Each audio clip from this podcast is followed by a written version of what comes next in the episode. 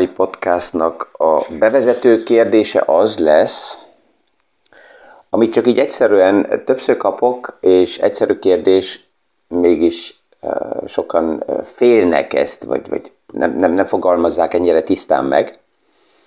És az a kérdés volt, hogy a befektetéseimnek az értéke lehet-e nulla? Tehát az én portfólióm az nullára tud-e esni? Mi is aktuális pénzpiaci témákról, összefüggésekről beszélgetünk. Gazdaságról érthetően János Zsoltal. Üdvözlünk mindenkit a mai PFS Kávézac podcaston. És itt klasszikusan jönnek a válaszok, hogy á, bú, ez nem tud megtörténni, mert így meg úgy. Ha csak netóba tisztán nézzük, akkor igen. Mert nézzük meg a piacot. Mi, mi szükséges ahhoz, hogy a befektetések nullára essenek? Nagyon egyszerű. Um, nincsen vevő. Mert egy ár, ez abból jön létre, hogy vannak eladók, és vannak vevők. Na most lehetne azon vitatni, hogy igen, de hát az ár mellett van egy belső érték.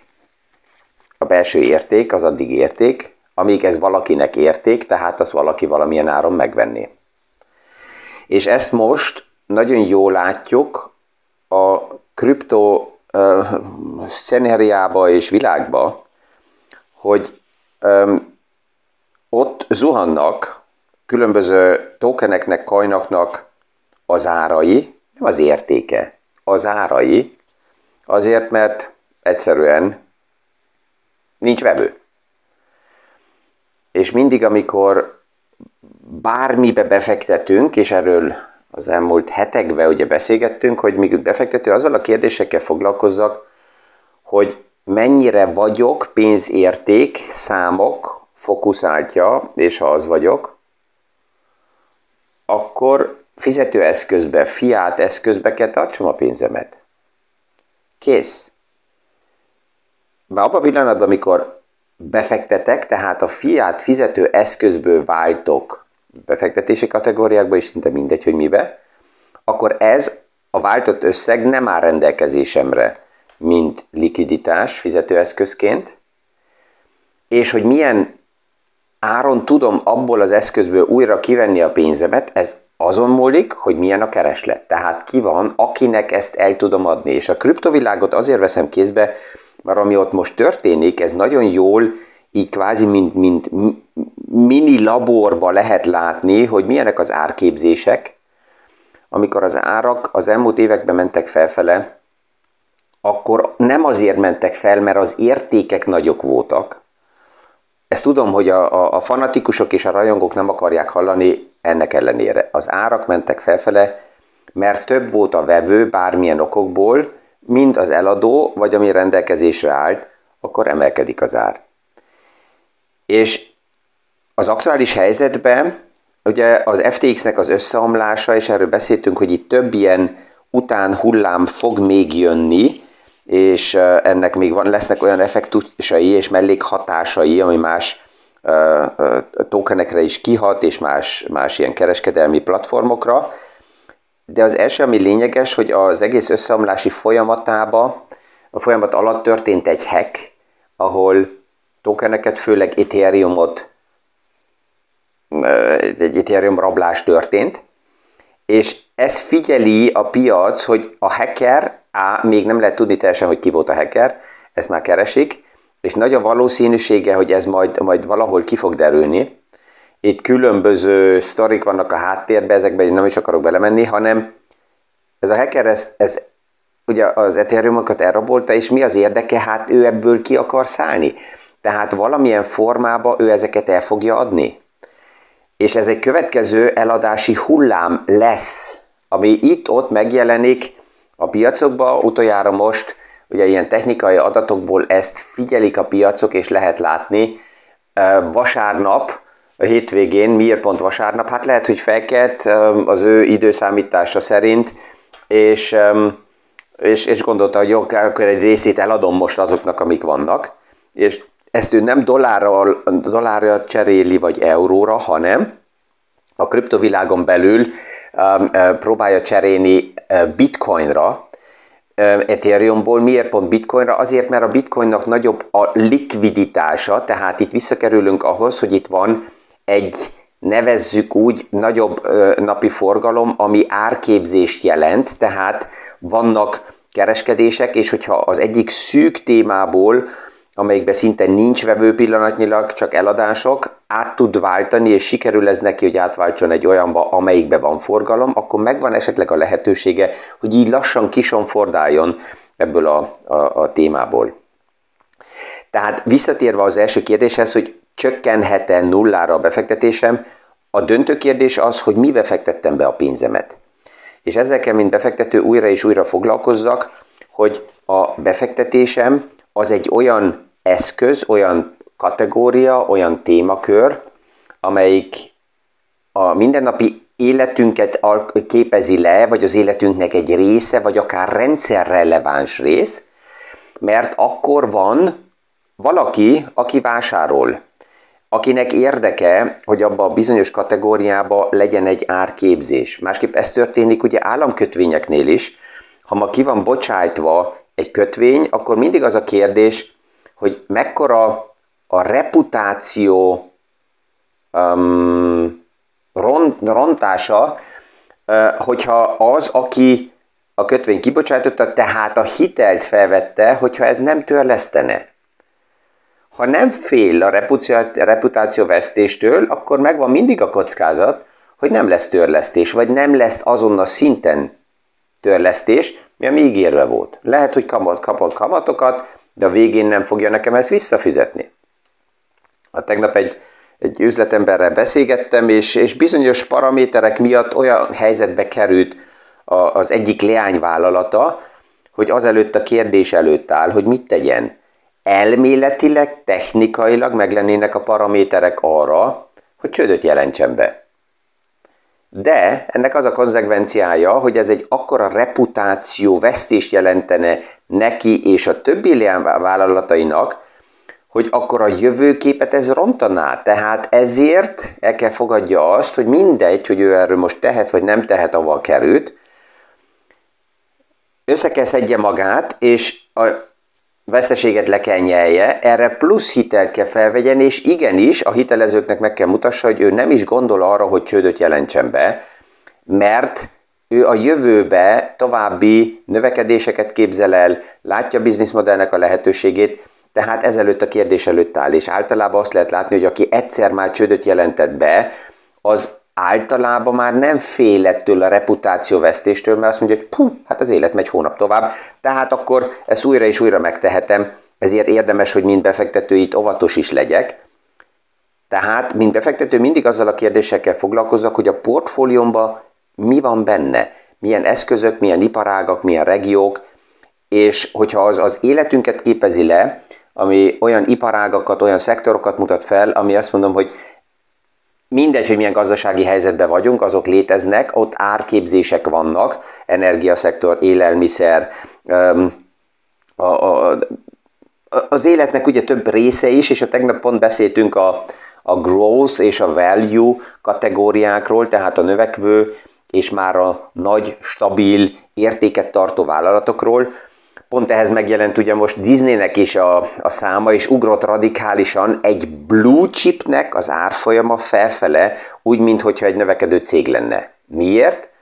Hát nagyon egyszerű, ez a nagy blue chip benne van abba a hatalmas transformációba, hogy nem csak a régi bizniszmodellel dolgozik, hanem a Covid um, ideje óta a streaming modellbe belement Disney nagyon erősen, és itt a piac egy blue chip, egy nagy, stabil értéket tartó céget kezd el úgy kezelni, mint egy növekedő céget, és olyan számokat is vár el tőle, és azt várja el, hogy ebbe az iparágba, a streaming szektorba a növekedés, a marzsok, minden hasonló legyen, mint egy kis motorcsónaknál, de azért Disney egy hatalmas tankhajó.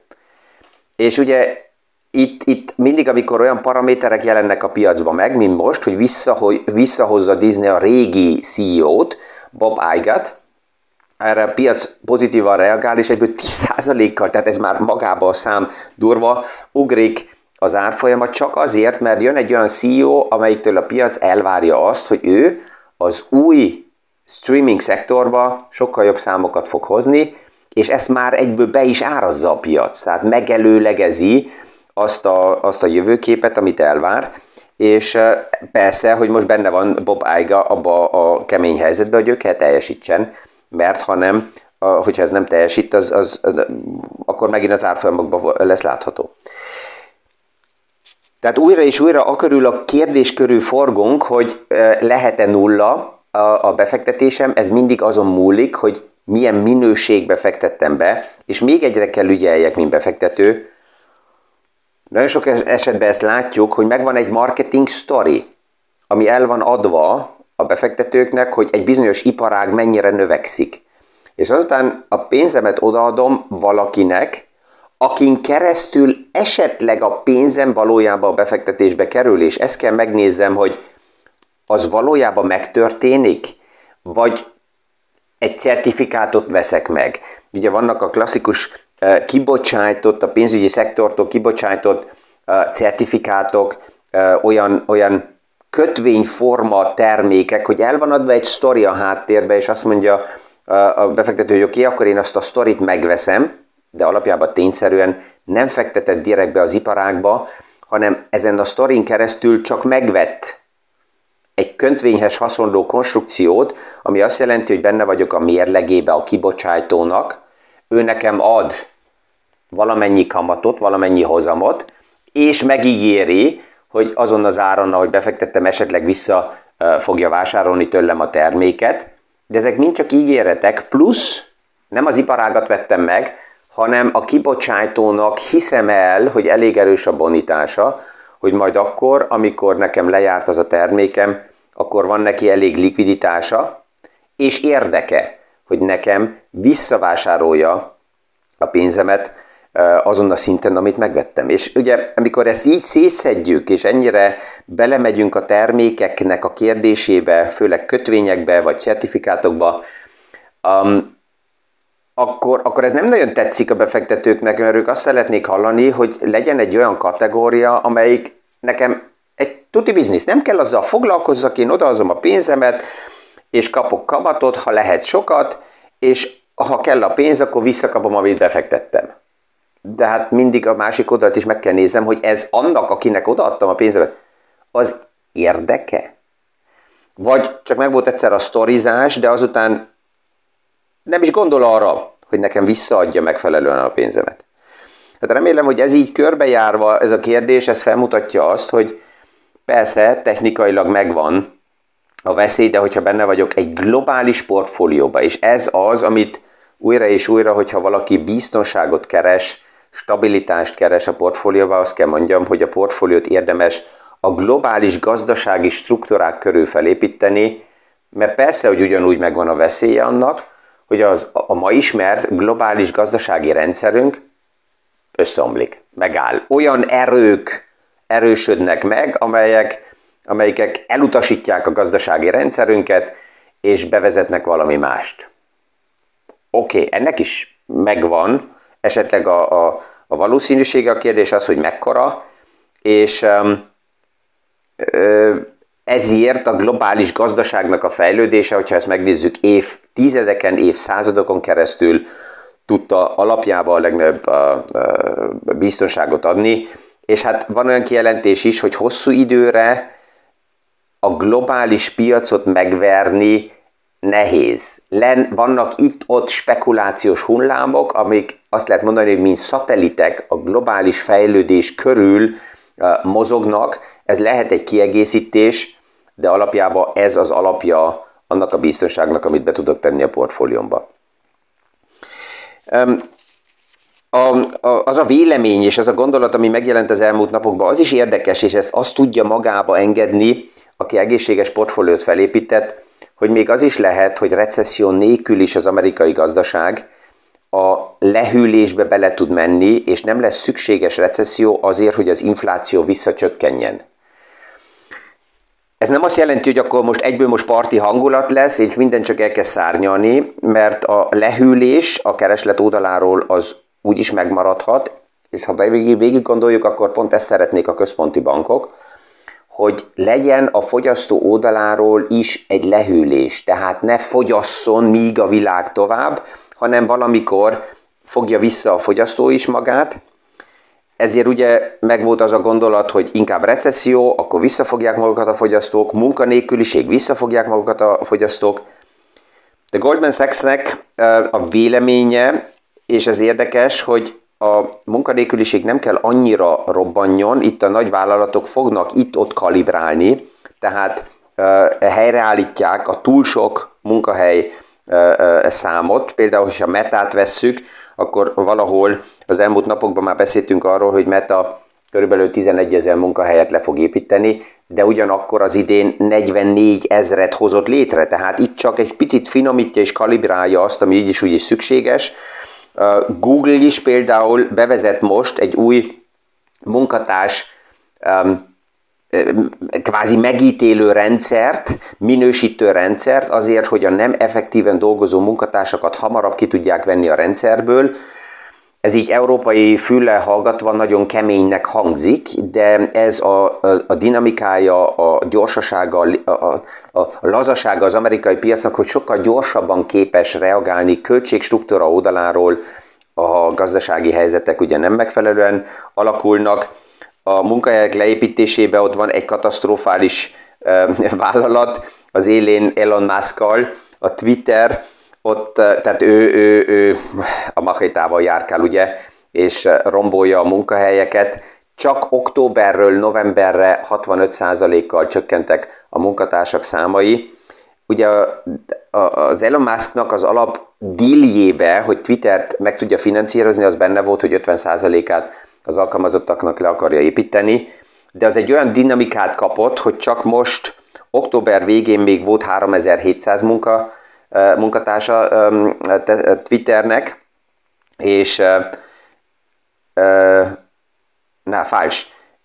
Októberben még volt 7500, november elején volt 3700, és csak a múlt héten 1200-an felmondtak, mert ilyen Golden Handshake um, csomagokat állítottak össze, és ma van még körülbelül 2600.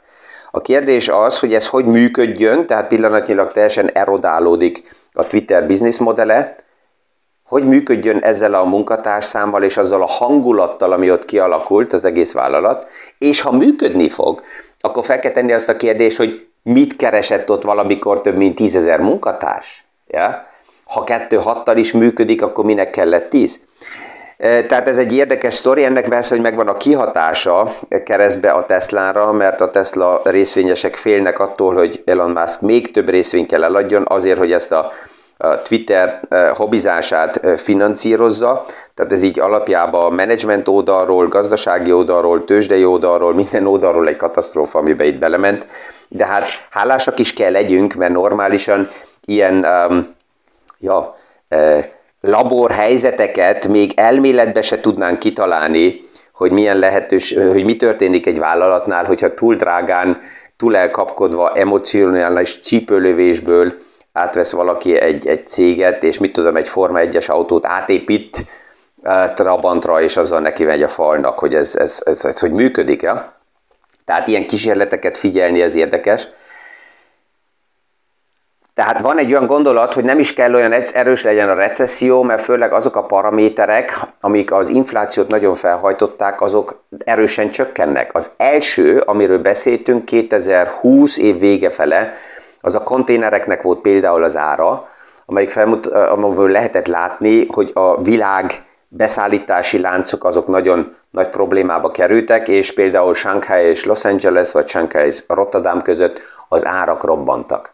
Na most az idén azt látjuk, hogy a csúcstól 82%-kal csökkentek vissza az árak, és pillanatilag, ha megnézzük, hát valahol ott vagyunk, ahol 2000 18-19-ben voltak az árak, tehát ez a része nagyon erősen visszacsökkent, ami az inflációt hajtotta, plusz például az autóiparágban is lehet látni, ez európai számos, nem globális, hogy Németországban a beszállítóknak az árai az autóiparágban 8%-os inflációtól visszacsökkentek, hát összeomlottak mínusz 4-re, tehát itt már defláció jelent meg, Ez a kérdés persze az, hogy ez tartós-e, vagy csak egy egyedi helyzet, ami itt megjelent.